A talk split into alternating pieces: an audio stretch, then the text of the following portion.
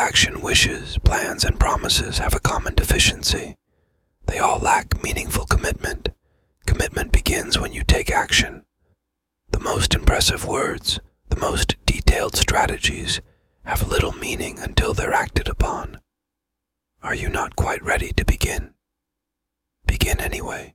Initiate genuine commitment, and you'll quickly be making progress and will forget about whether you were ready or not. You can always learn and adjust as you go, but it doesn't work the other way around. You never make progress if all you're doing is learning, preparing, and revising your plans. Give your intentions the action they deserve. Implement your plans, go where they lead, and you'll invoke the power of commitment. If you wish you could, if you think you can, begin it. Commit with action and make it happen